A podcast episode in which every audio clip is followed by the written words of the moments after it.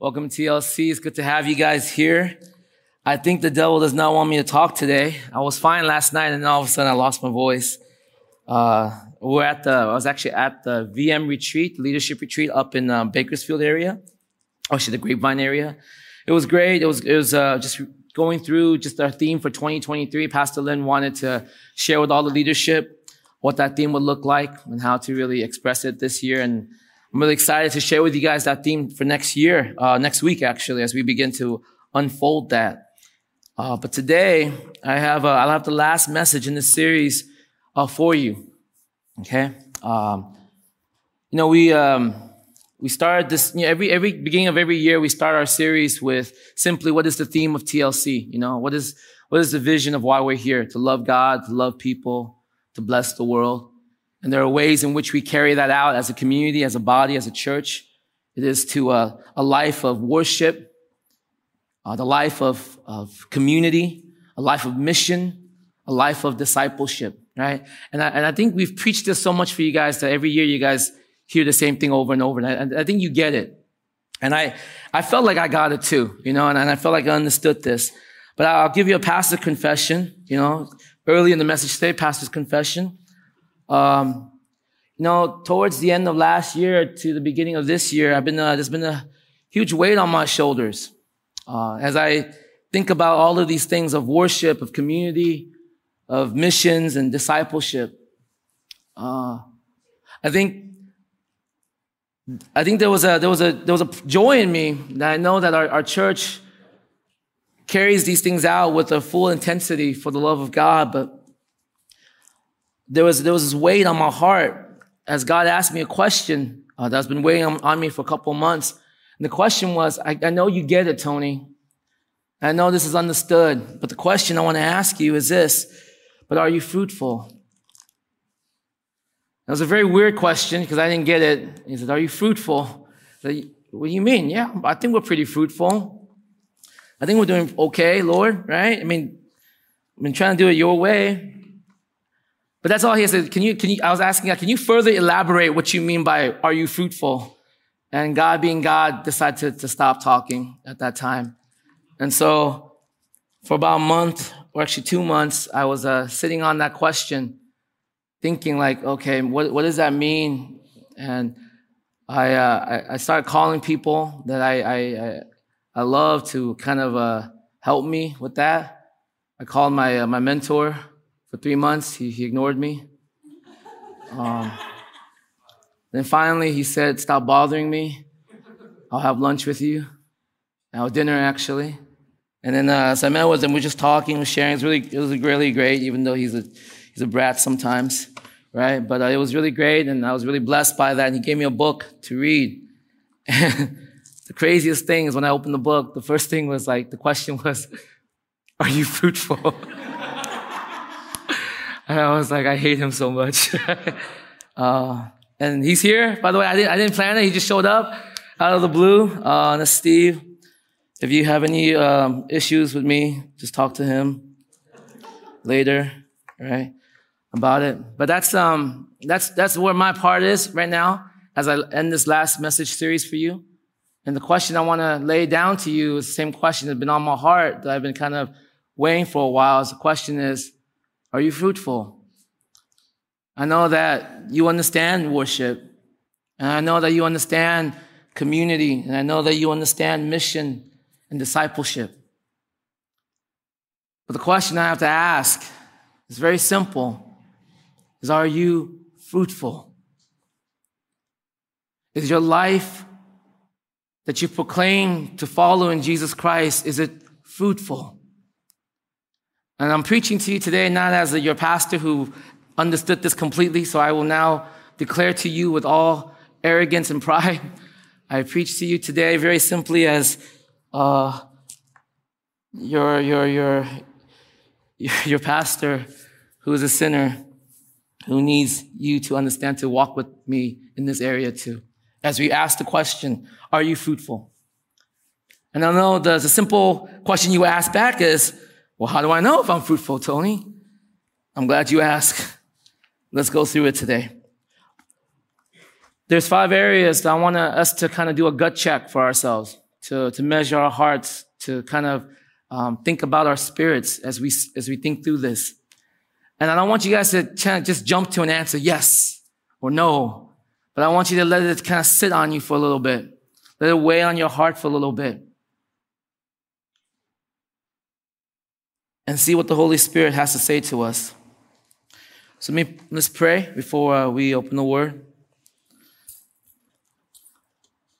Father, I want to thank you, God, for the life that we have in your Son, Jesus Christ. Lord, we are so unworthy in every possible way of your grace and of your mercy in our lives, and yet here we are, the recipients of it. To be able to call you Father, to be adopted into this family, to be known by you and to know you. And oh Lord, we just pray that in this life that we don't just meander through it, but that this life will be a life that honors you, that glories in you, that centers itself upon you. And so Lord, as I pray and as I end this series for TLC, a life of, I want to pray, oh God, that we would do this heavy gut check. And Holy Spirit, would you come? Would you come and begin to convict and begin to prod and poke upon our lives until we surrender and submit and be honest with our own hearts before you. Lord, would you uh, anoint me to speak your word, and worthy as I am to do so? I ask of these in Jesus' name. Amen. All right. Are you fruitful? How do I know, PT? How do I know? Uh, open your Bibles to Philippians 3. The first thing. One of the marks of fruitfulness in the Christian life is not about how much you do, how much you serve, how much is accomplished in your life, how many people you have following you.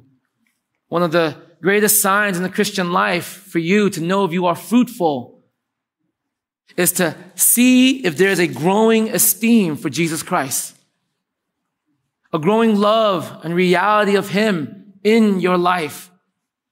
Not just part of your life, not just an auxiliary part of your life, but the actual center, driving force of your life. And I want you to hear what Paul, the apostle, has to say, the way he begins to measure his life, the way he begins to discern his life. Philippians 3 verses 8 to 9, this is what he says. What is more? What is more? I consider everything a loss. That's everything. My life, my career, my job, my reputation, my family, my trajectory, my future, my retirement, my marriage, my lack of it. I consider everything a loss compared to the surpassing greatness of knowing Christ Jesus, my Lord, for whose sake I have lost all things.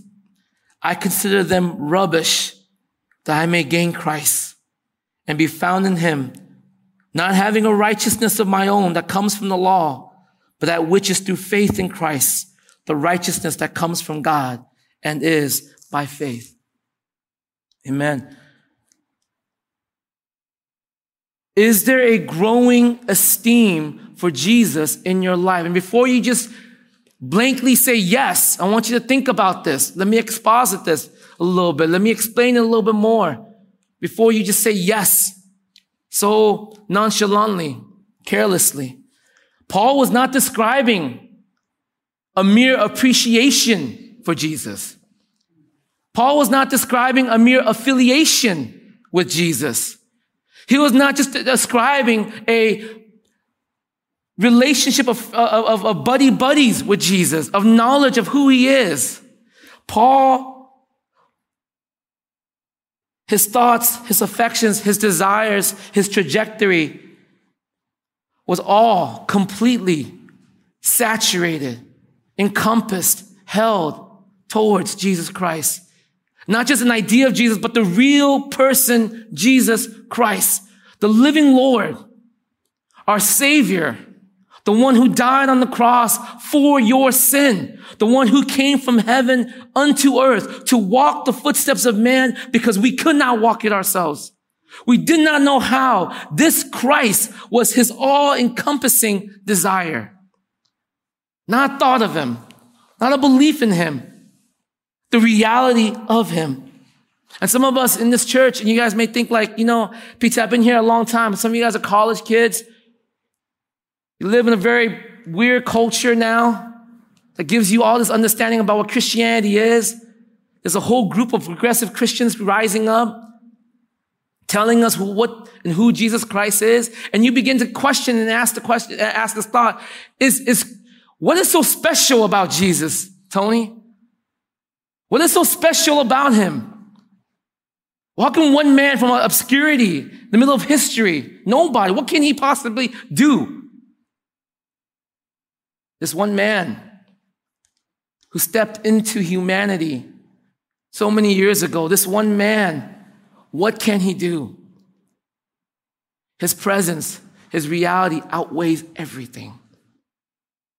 You take all the glory, all the beauty, all the wonders, all the majesty you can ever imagine. Take everything that takes your breath away. You take all things, matter, spiritual, and you place them on one side of a weight. And you place Christ on the other.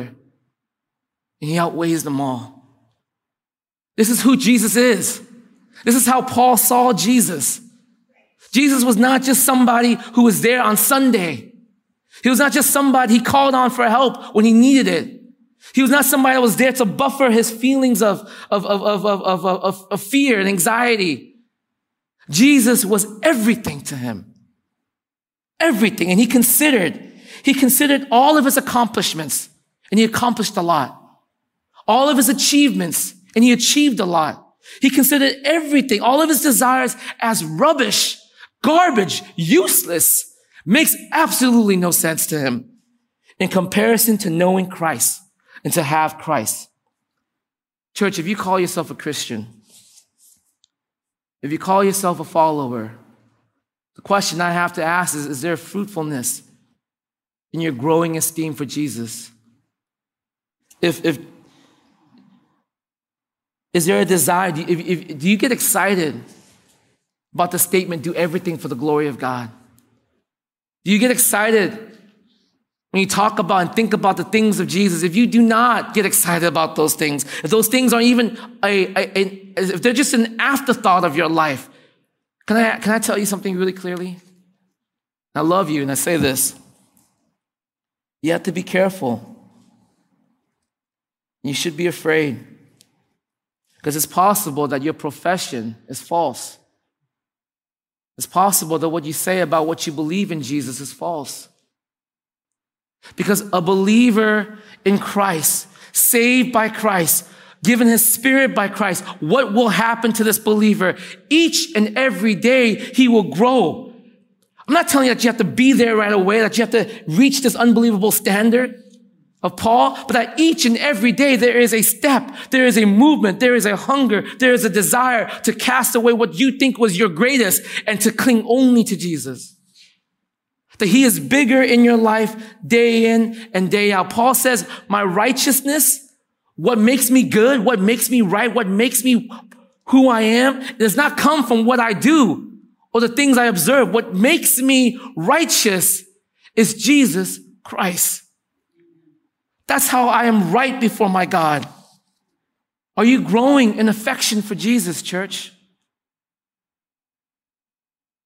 Because if your profession is true and real, he must increase, as, past, as Elder Wang shared with us last week. He must increase while we must decrease. If you find yourself years into this journey, and some of you guys have, we've been together for a decade, have we not?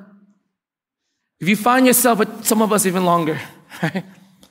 If you've been here all these years on this journey, and Jesus Christ has not increased one iota in your life. That he is still just an afterthought of your day to day experience. He's just something that you bring up whenever you need to. Let me tell you something. You should be scared. There's a good chance that all you've done is love the idea of Christ and not Christ himself. For the fruit that will come from a true relationship is one that has the courage to say, to die is gain, but to live is Christ. Philippians 1:21. To die is gain, but to live is Christ. You know, I, I um I love the series, um, The Lion, the Witch, and the Wardrobe. You guys know that series, right? The whole Narnia series. Uh, Peter did a 60 question interview about me. It was very, very, very awkward, but uh, you know, if you haven't watched it, don't watch it. But anyways, one of the questions was, we were in my library and I, I, pulled out one of my favorite books, which is The Lion, the Witch, and the Wardrobe. It was my introduction to Jesus Christ as a kid. And from C.S. Lewis. And, and, and Peter asked, Tony, if you can ask C.S. Lewis one question, what would it be about this series? I said, you know, I, would always, I always wanted to ask, why is it that every time the Pevensies siblings or even the kids, each book, Aslan got bigger? Like, why did the lion get bigger each time they saw him in each book? I didn't know. And I was, I was thinking, for some reason, I was thinking about it this week and I was, as I was writing this message, preparing for it. And then it dawned on me. He got bigger. He, he was always the same size. But the reality is, every time they encountered him, he became bigger to them. Aslan was the personification of Christ, right? Aslan was bigger to them, deeper to them, more real, more rich to them every single time. Their life, their existence was beginning to get deeper and fuller into this, into this Christ. And every time they met with him, he was bigger and bigger in their life. Is that true of you?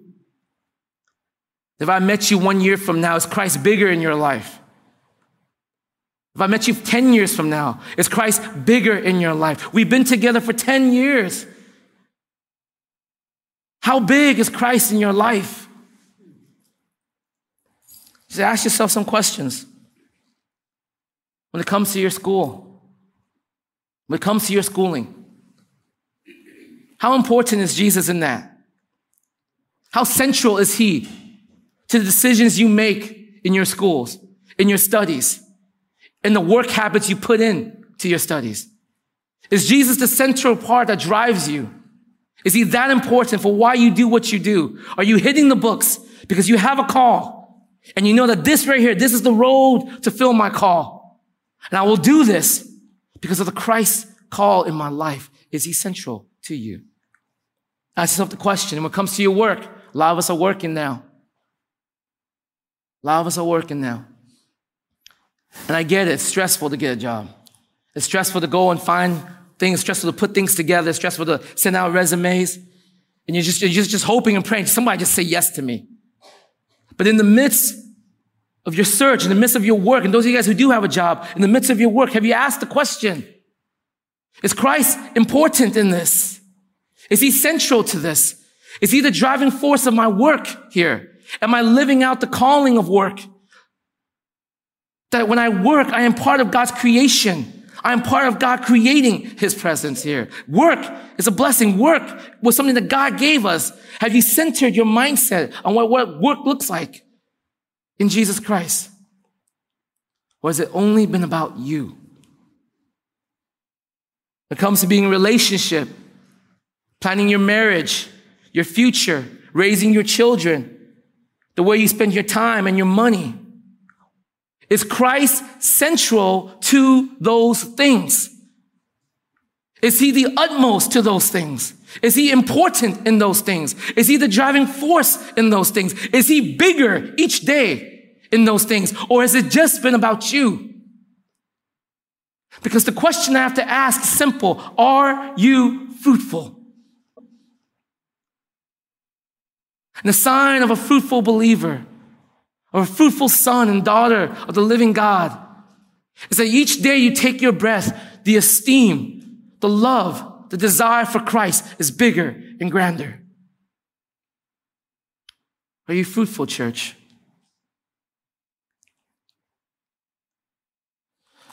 Here's the second thing. How do I know if I'm fruitful, PT? Is there a spirit of repentance in you? I know I'm asking you questions that, like, I can't really measure this stuff. Tony, how am I supposed to measure this? Ask the Holy Spirit, He'll measure it for you, right? Matthew 3 8. You know in your heart. Matthew 3 8. And if you're listening, you know.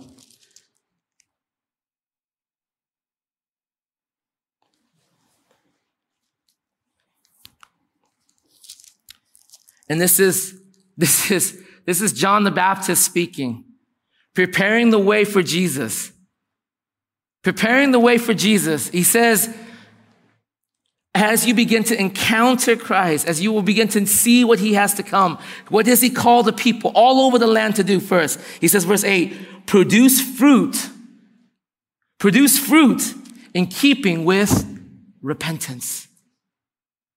Produce fruit in keeping with repentance. Are you fruitful? Another way of asking that is, are you repenting? Are you repenting, church? One of the ways you know that you are living a life of fruitfulness is that there's a deep spirit of repentance in you.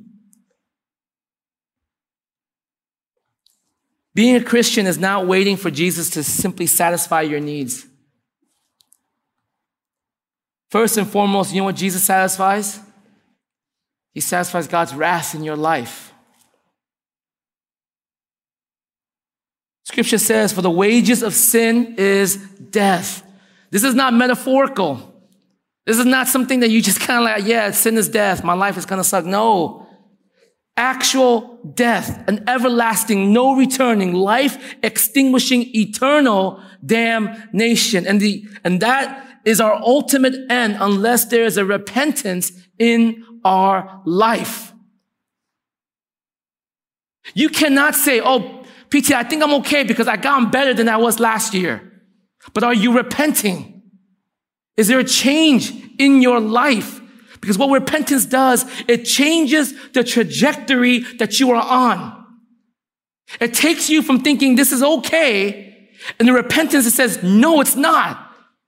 Move the other way. Get back on the road that's narrow. Repentance is saying that I cannot do this on my own. And I need to cling to Jesus for my salvation. I know some of you guys are thinking, oh, he's trying to scare us into heaven. No, I'm not. I'm not. You know, this, this crazy thing is this whole, this, starting 2023, I had a buddy of mine. We've been talking for a few years now. I met up with him a while back. He doesn't live in California, but he texts me often here and there. And last year, he texted me, he said, I'm going to kill myself. I said, don't do that. Right? I said, the fact that you haven't texted me, I know you don't want to. He I do. This could be my last confession. So we talked, we talked for a while. Finally, I asked him, hey man, like, let me pray for you. What is it that I can pray for you? If I can do a, if God can do a miracle in your life, what would it be? He said, I will make it through this year. Right? But don't waste your prayers on me. So, but know, I was cheek and tongue. I said, I'm gonna pray it. I'm gonna pray it. 2023 came along. I text him first. Hey man, you still alive? I think God answered. He says, No, he didn't. I'm on the verge of it, man. He's been texting me almost every day. Every day I'm just giving him a word, a message, truth, a reminder. And I remember this last, this past couple of days ago, he, he messaged me, he says, why, does it, why do you even care? When I die, no one's to remember me. It's to be over. Nothing, nothing matters, man. This life sucks. Everything about it is difficult. No one, no one knows my, no one even cares whether I'm here or I'm not. I think some of us feel that way sometimes, yes? And I, I remember I said, you know why I care? And you know, it's funny because this is the first time actually, I think I had a panic attack because I actually thought he was going to do it. I said, I care because I really believe that when you take your last breath, your next moment of existence, it's not extinguished, man. The moment you open your eyes, you're to wish with every ounce of your heart that you had one more minute here on this earth, as bad as you thought it was. I'm talking to you because I do not want you there. So I told him, give me 40 days. Let's just, let's just talk for 40 days and then we'll decide what happens after. We're on day 16 right now, okay? So keep, please keep praying. But that's the thing. We don't repent because we don't think there's anything to change. We think we're fine. We think we're okay. We just kind of meander through. And, and your attitude, your attitude is this you know, I, I think I've gotten better. You know, I've, I've, I've been better. You know, I'm a, I'm a new me. I've grown. But there's no remorse. There's no understanding, no disgust, no change in your attitude for the reality of the sin that the Bible says causes death, that actually took the life of the living God in order to save you. There is no remorse. There is no disgust. You need to be afraid because there may not be a fruit in your life in this. You may have the veneer of religion and spirituality, and you may fool yourself and those around you.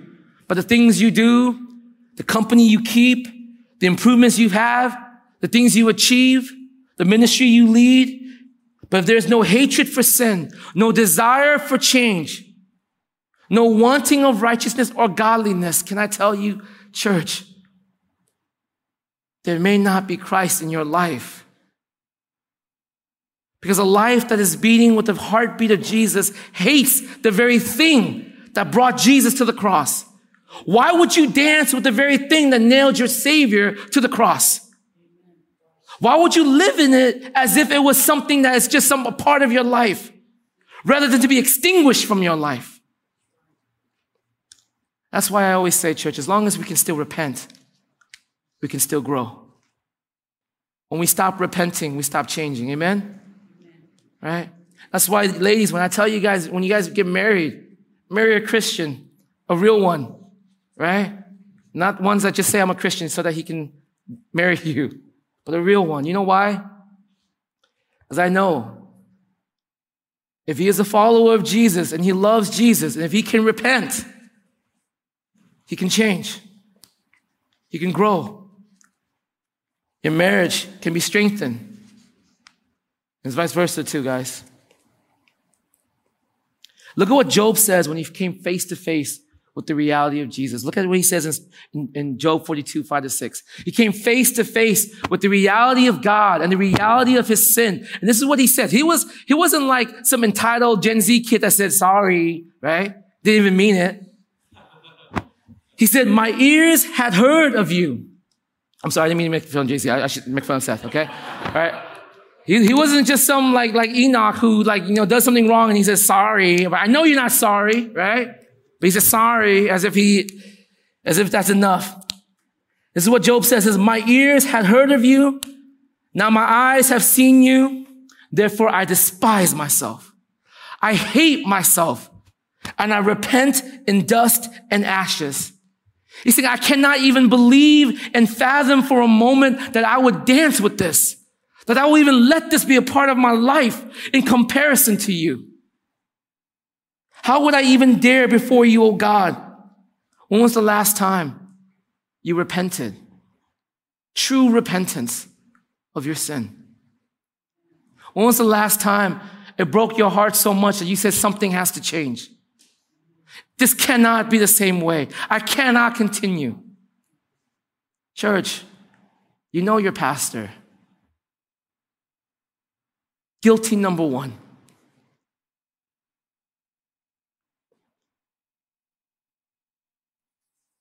But if you can repent, there is hope. If you can repent, change can come. If you can repent, life is still here. Some of us, it bothers me so much. You understand shame and guilt when you wrong someone you love. You, you, you, you, you, you feel an angst and, and, and a pain behind it. But when it comes to God, your approach of repentance is like Enoch coming to me and saying, Sorry. You don't mean it. It's just a thing you do, thing you have to do. True repentance is a sign of fruitfulness. Because why? Because repentance always brings change.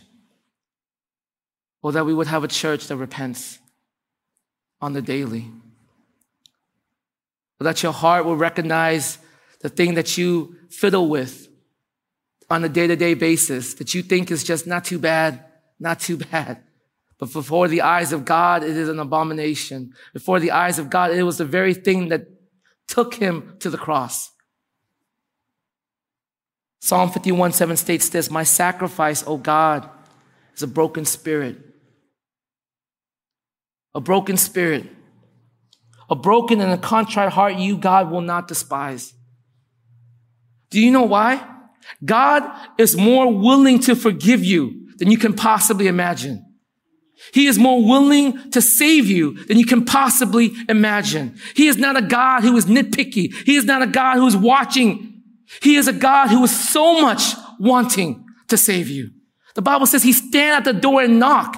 He says, open it. Let me in. Restore this broken fellowship. Stop running. Stop hiding.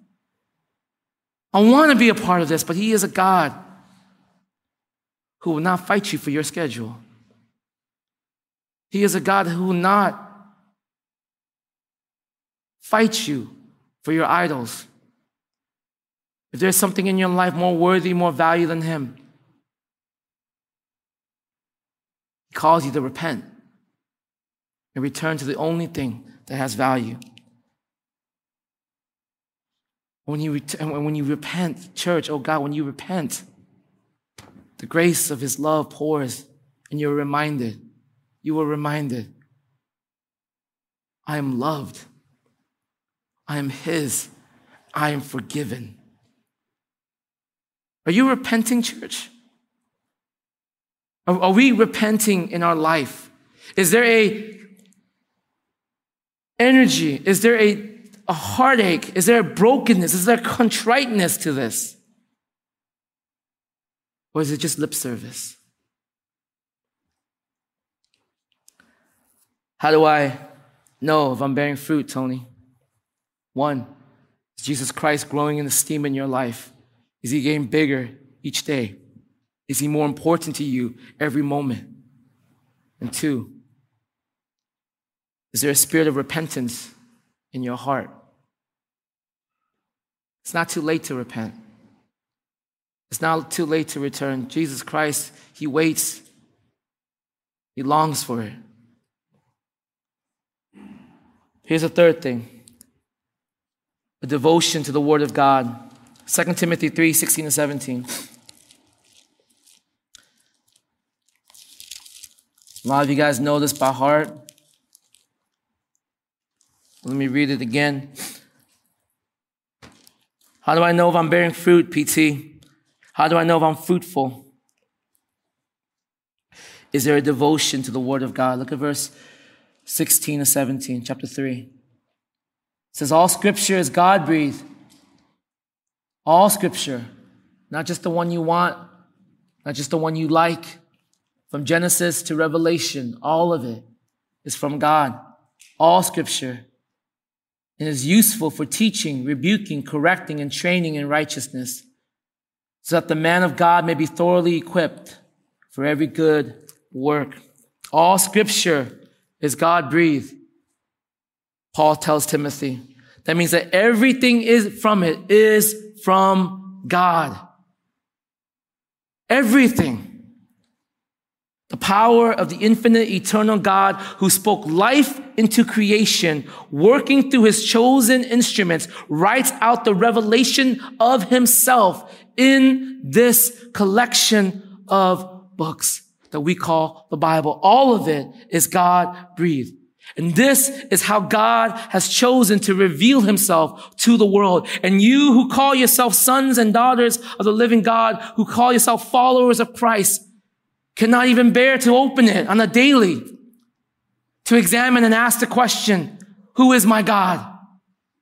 You come up with ideas of who he is based on your TikTok, your memes, your Snapchats, your music that you listen to and you think and you, and you hear off of commentaries of people talking about people, talking about the Bible, instead of opening it yourself and asking God, who are you?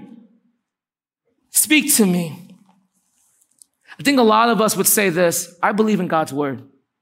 If I ask you, don't raise your hand, do you believe in God's word? Right? I think a lot of you would, out of kind of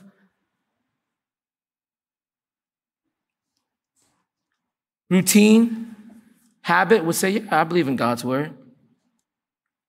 But you know what I fear? That it's starting to seem like there's a growing trend where God's word is not sufficient. You believe that this is God's word, but you don't believe that God's word is sufficient. You don't believe that his word is enough for your life. To say that God's word is inerrant, to say this is the living word of God, but I don't believe it's sufficient for me. It's like me saying, I love Trisha, she's a perfect wife while having an affair. And you're like, is she perfect though? If that's happening? Or, or someone's lying. For you who say, I believe in God's word. Yeah, this is God's word, the Bible. Yeah. But if it's not sufficient for your life, if it's not enough to begin to answer the toughest questions in your life, and can I tell you, it can, it will, if you would look. If it's not enough to help you navigate the cultural references that's been going on in your world, it can, it will, if you would open it. If it's not enough to ask the deeper, harder questions of purpose in your life, it can, if you would open it. The word of God is timeless and therefore it is timely, suitable for every generation. And one common thing that comes out of so many testimonies I've heard. You know what? Even with our, uh, our speaker for our retreat coming up next week, two weeks from now, right? Pastor David Park, you know, I, I, I share with you guys his testimony on our family page. It's a great testimony. I, I didn't share it so that you guys were like, ooh, it's pretty crazy, right? I share it for you really because one line of it hits me. You know what it was when he was in jail? He said he opened the Bible and he read it cover to cover. And it renewed his mind. It renewed his broken mind that was lost on the streets, psychotic in every possible way. But he took the Bible and he read it from Genesis all the way to Revelation. And the Bible said it transformed his mind. It brought him back. It changed his life. It wasn't some program. It wasn't some how to's.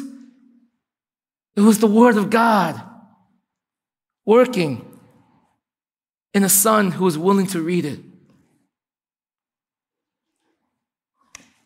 PT, the Bible offends me. It offends me. Uh, let me read to you what the scripture says again. I think you missed it. All scripture is God breathed and is useful for teaching, for rebuking, for correcting, and training you in righteousness. It's supposed to offend you. The Bible is supposed to offend you. Do you know why it's supposed to offend you? This is how you know you're dealing with a real God. If you're dealing with a fake God, some man-made creation, everything that's written is going to do what? It's going to tickle you. It's like, I like that a lot. Oh, I love that. Oh, tell me more. Right? How to be, live my best life now? Yes. Right? Unlock my secret. Tell me more. But the Bible, you know what happens when you begin to read the Bible? It reads you. The Bible reads you. You're not reading it. He's reading you. And as he's reading you, he's telling you, this is your heart, daughter. This is your heart, son. This is your mind. It is not where I want it to be. It is not how I made it to be. Keep reading.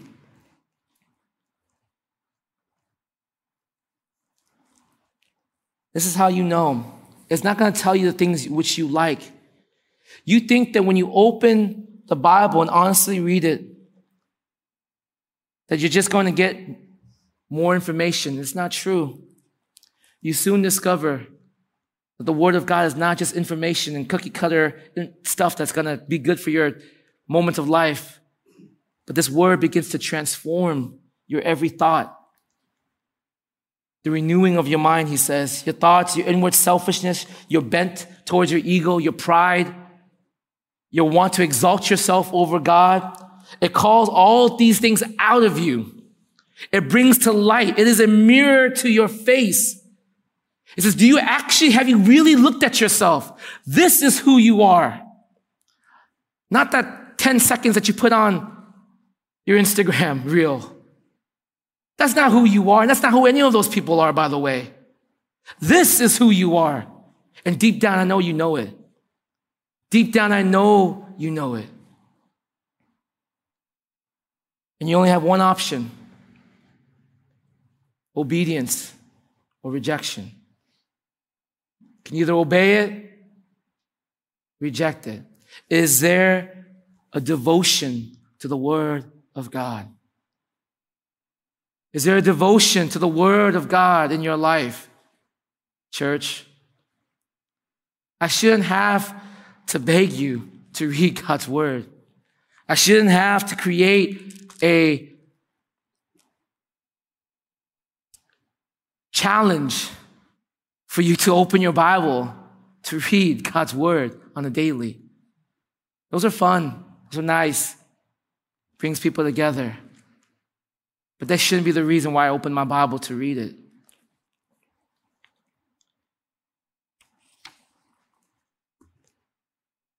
What God is doing when you begin to read the Bible, you know what He's doing? He is, He is, He is calling a people for Himself.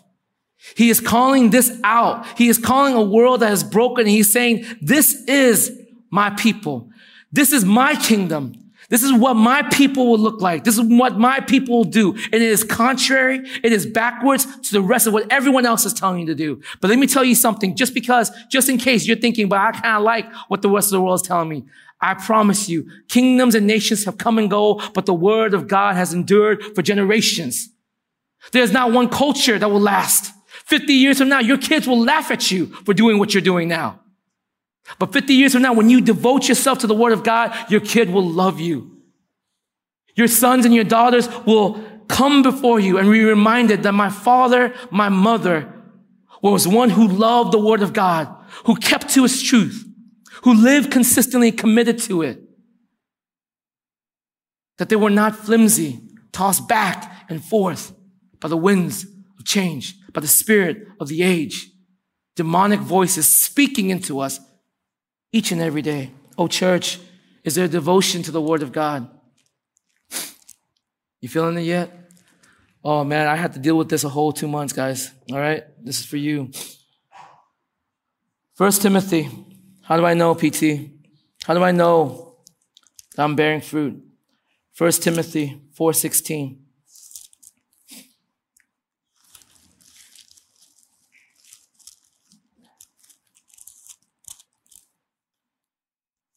There's a devotion to the Word of God, but there is a reflection upon doctrine and upon my life. You're like, what? Philippians 4.16. Let me read it to you guys. This is Paul again speaking to his discipler. He calls him son. 4.16, it says this, watch your life, Timothy. Watch your life. Look at your life. Look at the things you do. Look at the choices you make. Look at the things you act upon. Watch your life closely and watch your life and your doctrine closely. Persevere in them, because if you do, you will save both yourself and your hearers. Watch your life and your doctrine closely. The word doctrine sounds too preachy, PT. I don't like it. All right, I'll dumb it down for you. Right? Some of you guys said, I, I don't, I don't like doctrine. I just want Jesus. Why can't I just have Jesus? Who is Jesus? Well, he's the savior of the world. Died for my sin. That's doctrine. Okay? Just in case you didn't know. Doctrine, simply put, means this it's wanting to know the things of God's teaching. Theology is not something that seminary students study. Theology is just the knowing God. That's literally what it means to know God. If you are a son of God, a daughter of God, shouldn't the natural reflex be to I should know my God. I should know what he wants of me. I should know the doctrines he has for my life, the teachings he desires for my life. See, we make these bold confessions. I'm a follower of Jesus. You say it, but then here's your life, and here's what he says. Here's your life. I'm a follower of Jesus. I love him. I go to church. I serve. And here's your life. Here's your doctrine. Here's your life. Are you like me? Oftentimes you find it clashing with each other. Oftentimes you, probably don't even know that's clashing because you're blinded to it. Sin does that, by the way. It blinds you to think that your life somehow matches God's word when it doesn't.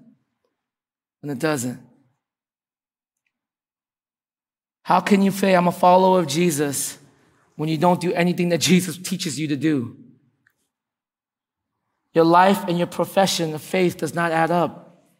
Look at Romans 12, 2 real fast. It says this, do not conform to the patterns of this world, but be transformed by the renewing of your mind. Be transformed by the renewing of your mind, and you will be able to test and approve what God's will is, His good, pleasing, and perfect will. You have to renew your mind. And the way you renew your mind is you begin to say, God, what do you teach me upon this? A lot of us are getting married. What is it that you plan for first when you get married? Venue. I'm not calling anybody out, by the way. I'm just, I'm just, this, I, have a, I have a list, okay? I have a huge list, don't worry. Right? I know a lot of you. Is it the venue? The wedding ceremony? The groomsmen, the bridesmaid, the logistics? Those things are important, but I bet you after halfway planning it, you just kind of say, I kind of, kind of just want to elope right now. This is stressful, right? You think that's, that's what I want to do. Those things are great. They're fun. They're exciting. They're supposed to be enjoyable. If you find it to be stressful, then you're probably doing it all for the wrong reasons, right? Those things are great, but what actually should come first? Can I tell you? You're gonna be thinking about your marriage. If you just pop the question, you're like, whoa, I'm gonna be a husband. And then you're like, whoa, she, he just gave me the, ring, I'm gonna be a wife. The first thing that should go through your mind should not be, oh, I wonder where we can take our pictures. I wonder I know you guys, some of you guys have planned it for a long time, so I don't want to take that away from you, right? But I want to, I want, I want, I want to just give this to you. What should first go through your mind is this, just to come home, to open the Word of God and to read everything He has to teach you on what it means to be a husband, to teach you on everything what it means to be a wife, to open the word of God from Genesis to Revelation and find everything that the word of God is telling to teach you, the doctrines that he is giving to you in regards to being a husband and to being a wife. Meditate on it, internalize it, saturate yourself with it. And you make marriage his way. That should be the first impulse. That's what you need to consume your mind every moment. The ceremony is great. It's one day. And I tell you that, I mean, I know some of you guys plan big ones and small ones. Either one, I'm excited to be there. I'm grateful to be invited if I'm invited. If not, it's okay. I'm still grateful that you're getting married. Right? Doesn't matter the ceremony day. What's gonna last is, is your marriage gonna last after that the doctrines, open the word and read up on that. Sometimes I get nervous for a lot of us. Because I don't know if you guys are meant to be wives or husbands yet. I don't know if you guys can take responsibilities like that yet. I don't know if you even have the habit to lead your family well with the word of God yet. I get nervous. And you should too, actually. How about when you guys are starting off in your career? What's the first thing you think about? Send out my resumes. Beef up my CV. Make sure it's up to date. Make sure I got all the trainings in. I can so I can look competitive. Like I said, those things are definitely important. You gotta present yourself well. What should come first? That you sit down, you open your Bible, and you read every teaching when it comes to work. Every teaching from the Word of God when it comes to the doctrine of work. That work is part of God's creating process. You are allowed to be a part of God's plan in creating something beautiful in your work. But have you guys sat down long enough to think about it, to pray about it, to internalize it, so that you will approach your first day on the job His way? Not the overworked, so I don't have a family life to go home to because my wife and kids left me. Because I can't seem to stop working. Or the quiet quitting, where I just want to do bare minimum because life is about my pleasure, so who cares about the job, the boss, the work? You know what I heard? Oh man. I heard that a lot of people, the, the, the, the state of a lot of, of, of our culture, of a lot of young sons and daughters, they don't really care about a lot about the future, about creating something beautiful, because they stop wanting to have children. Right? When you don't want to have children, you don't really care about the world because who cares, right? When you start having children, what do you start thinking about? I want them to be raised in a world that's going to be helpful, that's going to be good. And so you, you, you, open the Word of God and you begin to ask the question, Oh Lord, how can my work help create a world? Help be a part of creating something, a, a, a dominion, a place where I can raise my children into, where they can step into something beautiful. I know that I can't save the whole world, but I've been called to this. So let me care for it. When's the last time we cared about our work in such a way?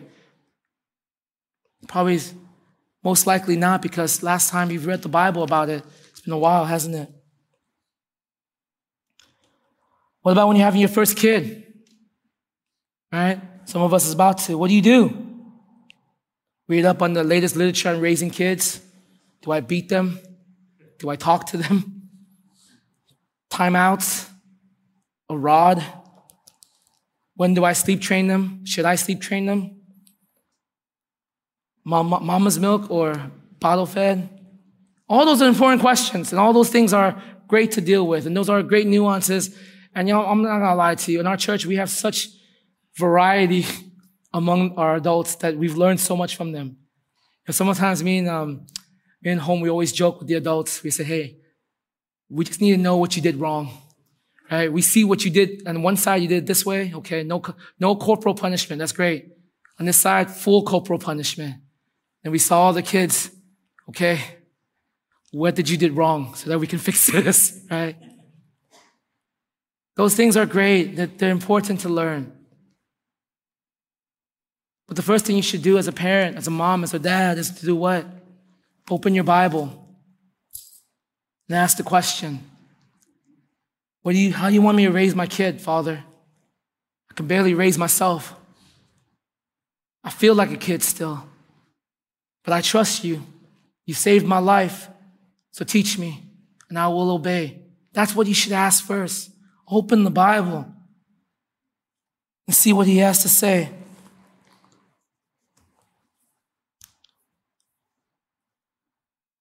Same thing when you're dealing with money. You gotta start getting some cash in because you're working now. What's the first thing you do? Do I have enough for security? Do I have enough for a rainy day? Will I be able to retire with this? How shall I invest this? Important questions. We're called to be good stewards of our finances, no doubt. But what should come first? What should come first is you sit down, you open the Bible, and you learn you let your mind be renewed to what God says about finances. Money is a means to an end. It's not the end itself. Money is not evil. The love of money is evil, right? But money has a problem, of ability to blind us to our greed. So the question we have to ask, the question we have to begin to say is, Lord, what is it that you want me to do with this finance that you have given to me? It cannot, yes, it is for your stewardship. It is for your survival. God is, He knows you need a roof over your head. He knows you need food. He knows you need to get from point A to point B. He knows you need sleep. He knows you need rest. He knows you need some clarity of mind to have some sort of joy in your life, to have some sort of fun. But at the same time, He's asking, what are you doing with the money I have given to you, that I have blessed you with? How is your giving? It's the light. You have no problem, church, in receiving this grace of Jesus Christ. She's like, yes, generosity from God. I love it. Thank you for your blood. But then when it comes in return, it's like, ah, I have to manage this, Lord. How I, I don't want to give to the church completely. You know, like what, I don't know what they're doing. Like PT, who knows what he's doing with that? Somehow you feel like you don't, that, that, that your generosity, your wisdom about it is so much greater. Some of us, I, I really have to ask you this question. I don't, like, I, I want you guys to know, I don't, I don't know the tithing, okay? So I have, I have no idea who tithes, who doesn't tithe. I just know the final numbers. My question is this. It says you're giving a sacrifice. If you want to know what doctrine of giving is, I'll give you one right here. Is you're giving a sacrifice? Or is it the extra in your pocket, just enough to make it look like you're giving, but not enough to actually feel like you've actually given? And we talked about this. What if Jesus Christ only gave 10%? How do I know how much to give? It's to the point where it feels like a sacrifice. And you know what it is. You know what it is.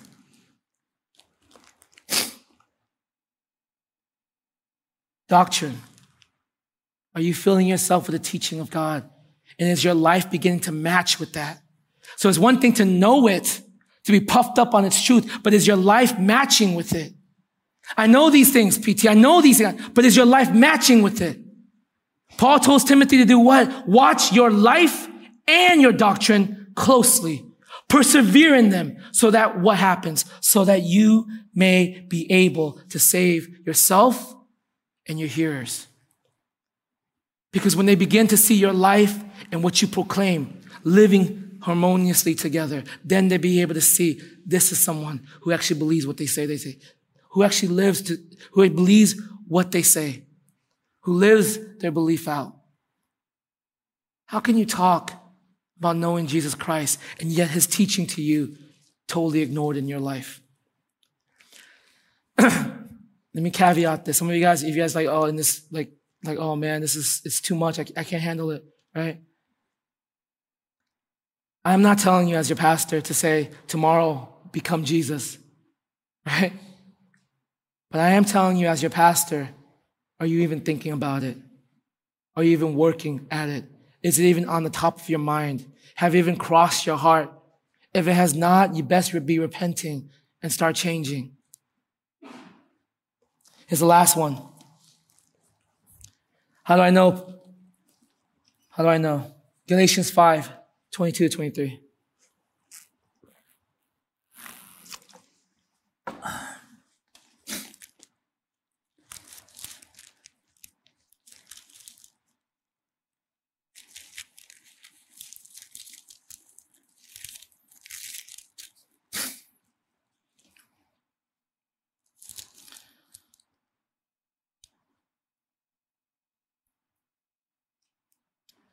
But the fruit of the Spirit is love, joy, peace, patience, kindness, goodness, faithfulness, gentleness, and self control.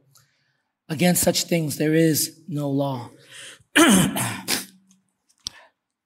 do I know if I'm bearing fruit? The question I ask today is very simple Are you bearing fruit, church?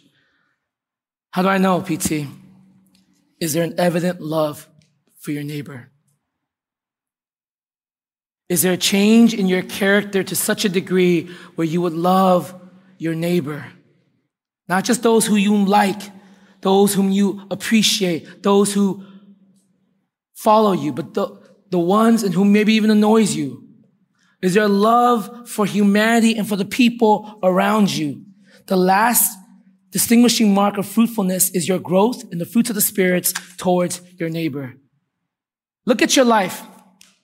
Is your character growing in any of these signs? Is it growing in love, in joy, peace, patience, kindness, goodness, faithfulness, gentleness, self-control? You need these things. See, it's, it's, I don't want us, and we're not at this church, by the way. I know we're not, right? That we're all puffed up on truth. Maybe a few of us are. Maybe puffed up on truth. We're all high and mighty because we know all the truth. Truth without love is nothing. It must be coupled with love. Truth calls strength, but love helps bring the people to, to grasp it, to hold on to it. There must be love with truth. If you all love, you're like, oh, I'm, I'm a very sweet person, but there's no truth behind you. That's scary. You should be afraid because you, you have no idea where you're leading them. You know, Pastor Lynn, I, I stole this illustration from Paul this morning, but Pastor Lynn during our retreat, he shared about one of his daughters. She hates needles. I'm not sure which one, but she hates needles. Right? And she, she went to the phlebotomist, and he was so sweet. He was so kind. He was gently coaxing her, Don't worry, I got you. You're gonna be great. And then he missed her vein. There's a huge bruise. And you can be as sweet as you want, but you should hit the vein. You should be able to be able to get to where you need to get. Truth without love, eh? okay? or love without truth, useless. So I want to ask you, are you growing in love towards others? Or are you critical and bitterness, bitter towards people all the time? Are you sharp? Are you snappy? And this, I'm not just telling you love towards people you like, but even to those who annoy you. The Bible says that your neighbors are even those who are your enemies. Is there a love in your heart for them? Not a tolerance for their existence, but a general desire for their well being a wanting for their elevation, a hoping for their blessing? Are you in a place of sustained joy? You know what joy is? Joy is that regardless of whatever may come your way, mountains may fall, the world around you may collapse, but there's a joy in your heart because you know all things may, may be lost, but I still have Christ. I still have Christ. I still have what he has promised me. I still have him. I do not, I, I can be sad. I can be going through a season of darkness. I can be going through a season of emptiness, but there is a sustained joy because even if I took my last breath, I have Him. Or are you simply living each day trying to jump from one happy moment to the next, to the next, to the next, knowing that each one will never last? Are you growing in peace in your heart? Or are you still anxious of what will come your way, worry about what what you have or what you don't have, whether, whether you'll make it or not? Or is there real peace in your life? A peace that transcends understanding, the Bible says. See, church, all I'm saying is this. How do you know this? How are you, how are you able to display this? Are, is this being able to be seen through the life with your neighbor? So if you disappear today, would your neighbor say, I really miss that person. I really miss them. I miss the otherworldliness about their life. I miss the uniqueness and the difference in which they carry themselves. I miss the foundation which they have. I miss the hope in which they hold on to. I miss the way in which their temperament in which they have lived by. I miss this person. If this whole church disappeared today, would anyone around us even care? You can't just be puffed up on love. One of the fruitfulness that comes out of a Christian life is that there's a love for people. Sometimes it breaks my heart. I know there is because the church, most churches has it. Backbiting, back talking, gossiping. There's no love in that. And if I can confess, sometimes out of frustration, I say things too. Things I regret, things I don't want to say.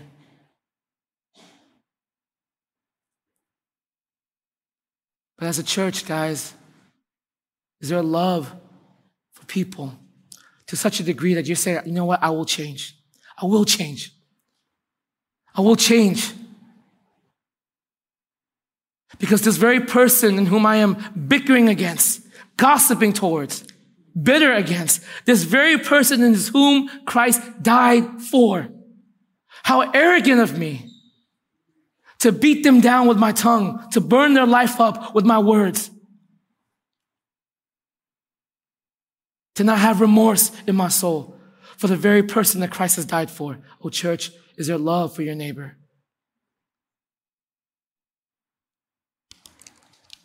Are you fruitful? TLC. Is your life a life of fruitfulness in your ministries, in your service, your small groups, your interactions, your salt. I just want you to ask that question. Are you fruitful? Last next week, we're going to talk about just the rhythms of, a, of what it looks like to develop and just harden and deepen this more in our lives for this year. But I want us to really ask a really hard question. Church, I don't want us to take our last breath and realize, oh Lord, we have missed the mark so far.